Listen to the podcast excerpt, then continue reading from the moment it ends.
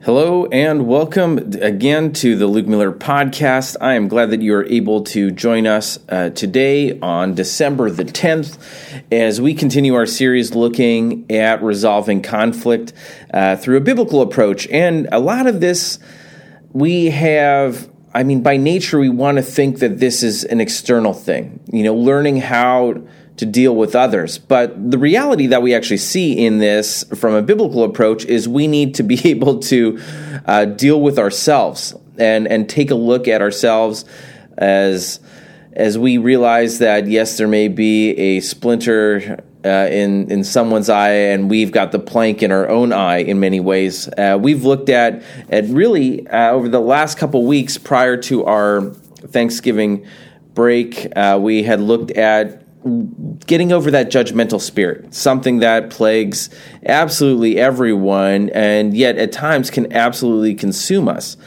Um, and as we head down into the final stretch of the holidays before Christmas, I thought it would be good to continue along this series.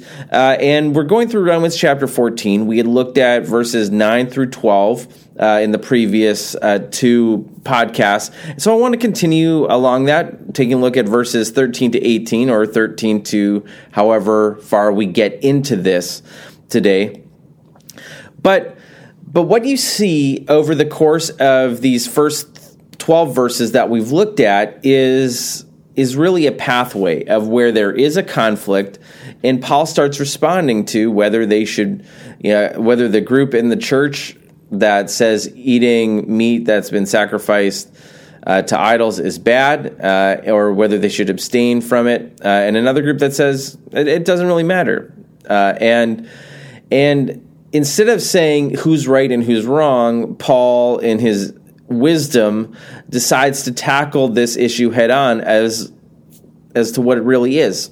Probably a heart issue in how they can deal a whole lot better with each other through adversity. And actually, that's where we find ourselves today is really dealing with that diversity. What happens when, when someone does come to us and, and attacks us? How do we respond?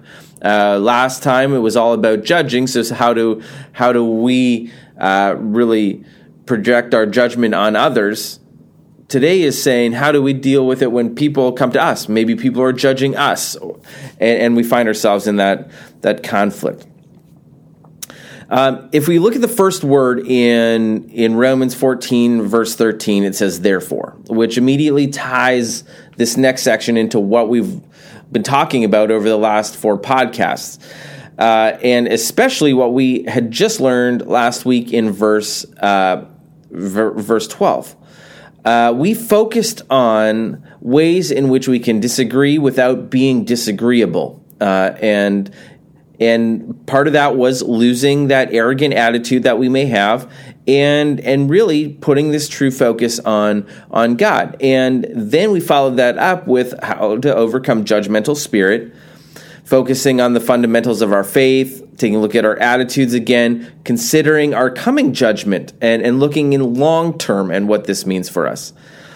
Uh, and and that I want I don't want to say homework, but the challenge that I gave us was was to really say live as if each day is I don't want to say our last day, but the better way of phrasing it is live as if each day Jesus is coming tomorrow, which puts into perspective a our own lives and how we need to confess our own sins and repent from whatever ways we may be living, um, but but also to give grace instead of uh, words of woe to others. Uh, and just witness like crazy because life is short, judgment is real, and hot, and and hell is hot and and eternal. and so, as as difficult as that reality is, it should really motivate us uh, as as we go forward.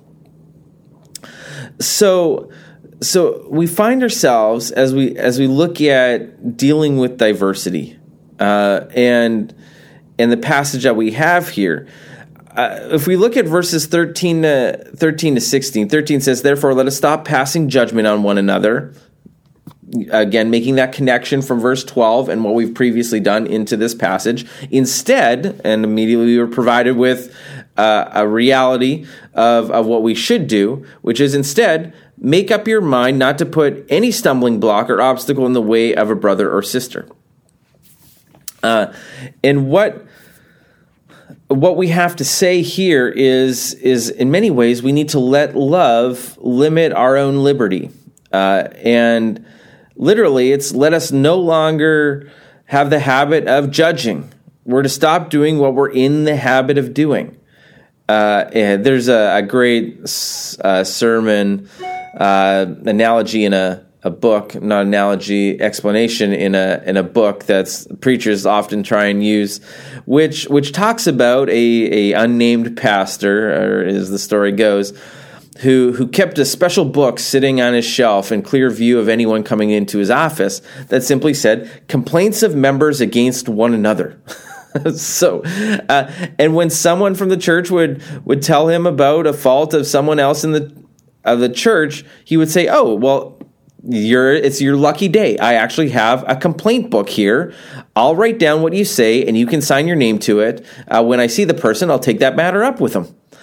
And uh, it's at it's at open book, and feel free to say what you need to say. I'll write it down, and you can sign it. Uh, and don't feel free to restrain yourself and immediately the uh, the person complaining would say something along the lines of, "Oh no, I couldn't sign anything like that." And and as the story goes, forty years that book was opened thousands and thousands of times, but no entry was ever made. what it's what it was saying is is when we look at at conflict or we look at even issues we may have with one another, um, are we going to let our love for one another, as we're commanded to do in the Bible, take precedence over, in many ways, uh, our own personal feelings, our own personal liberty that we want.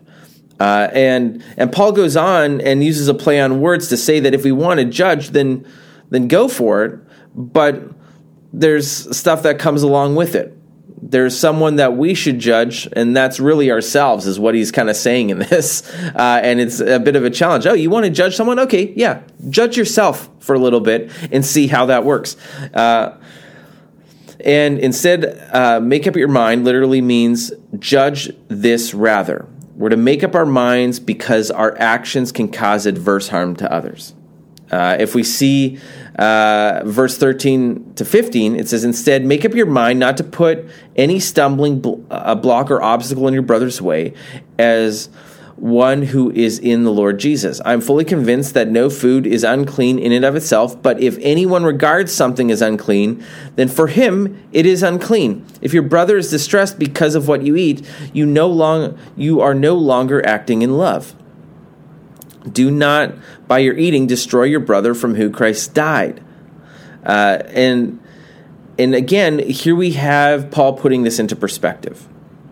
For the the church in Rome, it was it was about food. For different churches across North America, you can name all sorts of different things which may cause conflict. From the simplest things, or you may deem it the most complex things, like church chair color or chairs versus pews or the painting on the walls or the programs that are run or, or what the life groups are called. Uh, whatever it may be, putting it into the grand scheme of things, uh, where we ask ourselves, as, as, or as Paul is challenging us, to do not destroy your brother for whom Christ died. In a sense of saying, does this really matter? Uh, the perfect example of this is in, from the Old Testament comes from Zechariah, uh, where a group of people from Beersheba come to come to Zechariah and, and say, "Can you ask God if we should continue fasting and and then then feasting and doing this holiday?" And God's response through Zechariah is again saying, "It doesn't matter to me. I never told you to do it." You're doing this for yourselves. this is nothing. I didn't tell you to fast. I didn't tell you to celebrate that holiday that you're you're celebrating. You created that for yourselves so that you could feel good. Uh, really, it doesn't. God's saying it doesn't matter to me. You're doing it for yourself. And and part of it is is also a challenge to put in perspective why we actually do what we do. So there's this challenge to remove stumbling blocks Instead, make up your mind not to put up any stumbling blocks, right? It's a call to action, is what's happening. After Paul explains the situation, he's saying, Are you being a help? Or are you being a hindrance? A statement that I've heard many times in my childhood. uh, are you being a help or are you being a hindrance? And the the reality is, again, it's going back to that Zechariah is saying, is this really uh, an issue? Is this an issue for God or is this an issue for you? And and challenging us to remove whatever stumbling blocks may be in our way. Jesus talks about it in Matthew chapter five, in the Beatitudes, uh, as we look at being peacemakers. And it's not just being peacekeeper and saying being passive, it's being a peacemaker, actively going out of your way to make peace and not cause conflict. That's what we see in verse 13, which says, instead, make up your mind. It is this call to action, is this intentional action that we we're challenged to we're, we're challenged to take on and live out. The other thing it says is take away any obstacles right? Check out verse 13, and we say, not to put any obstacles in your brother's way. Obstacle was a, I mean, a snare or a trap that was used to catch an animal. Its idea of, of a rope that is pulled across a path in order to, to cause someone to fall. So it's saying, are you causing, are you putting any obstacles? Are you causing anybody to trip up? Is, is really the challenge. Now, up in Saskatchewan, and now you get a Saskatchewan story out of this. I was at a golf camp. I was uh, teaching up at a golf camp, and at the same time, there was a riflery camp. In fact, uh, if you come into my office uh, or saw my desk, there's a golf ball on there from when riflery camp and golf camp both came together for one afternoon and we were skeet shooting golf balls. And I've got a golf ball that's been shot with the shotgun uh, sitting on my desk. Uh, and but but when the speaker was talking from the riflery camp, it's like he was speaking a different language. I had no clue what he was talking about. He was talking about snares, and he was talking about uh, how meticulous and how easy to set them off it is. Uh, even just the slightest movement can set it off, which is meant in many ways a snare is is baiting uh, an animal to walk through that path or finding a path that they normally travel and catching them there.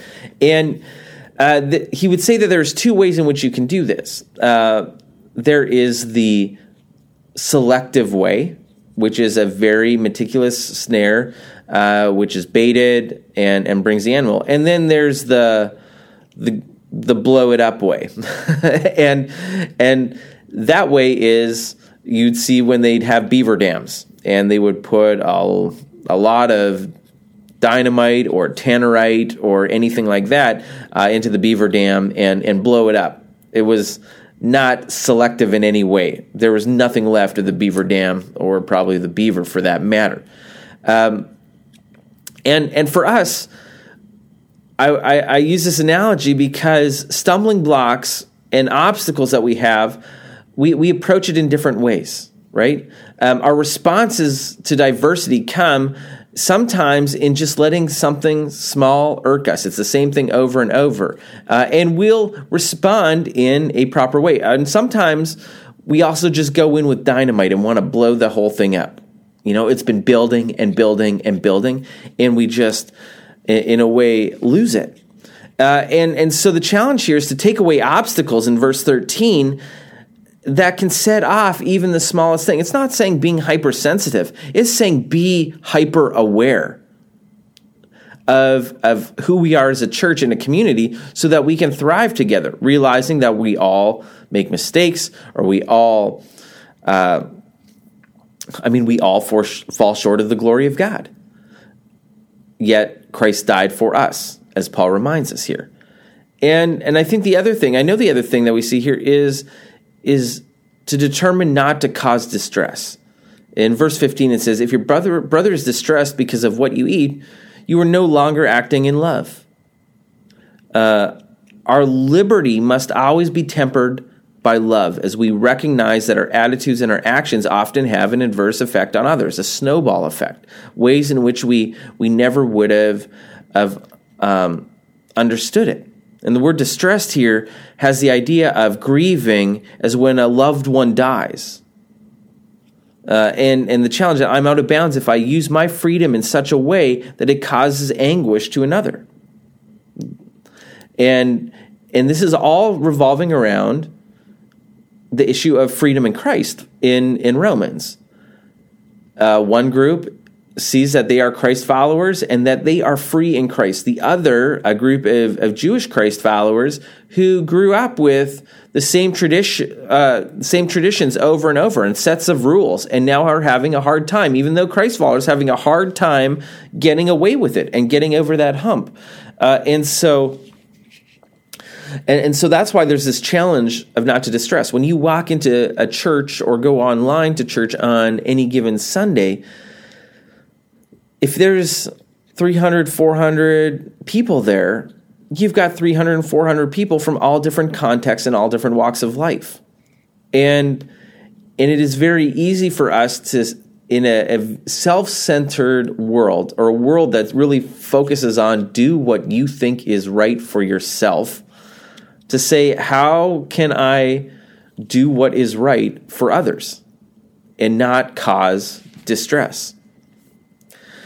And and as we go through this, I think more and more we see that that this is this challenge uh, that we need to find. I mean, the other part of this is to focus on eternal realities of it all and not external regulations. I mean, we see this in verses 17 and 18. The bottom line, when it comes down to it, uh, not whether someone feels the freedom to eat meat or to abstain, but that the kingdom of God according to verse 17, is not a matter of eating and drinking, but of righteousness, peace, and joy in the Holy Spirit.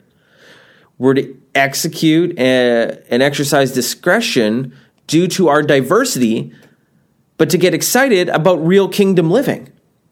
Another way of saying it is we're uh, uh, to focus on, on the majors, the kingdom living, and minor on the minors. And those disputable matters. We're, we're not to emphasize our personal rights, but instead we're to focus on what really matters. It's not the externals, but the eternals that we must focus uh, in our life. And and and over and over, we need to be able to ask ourselves this question and just challenge ourselves with this question.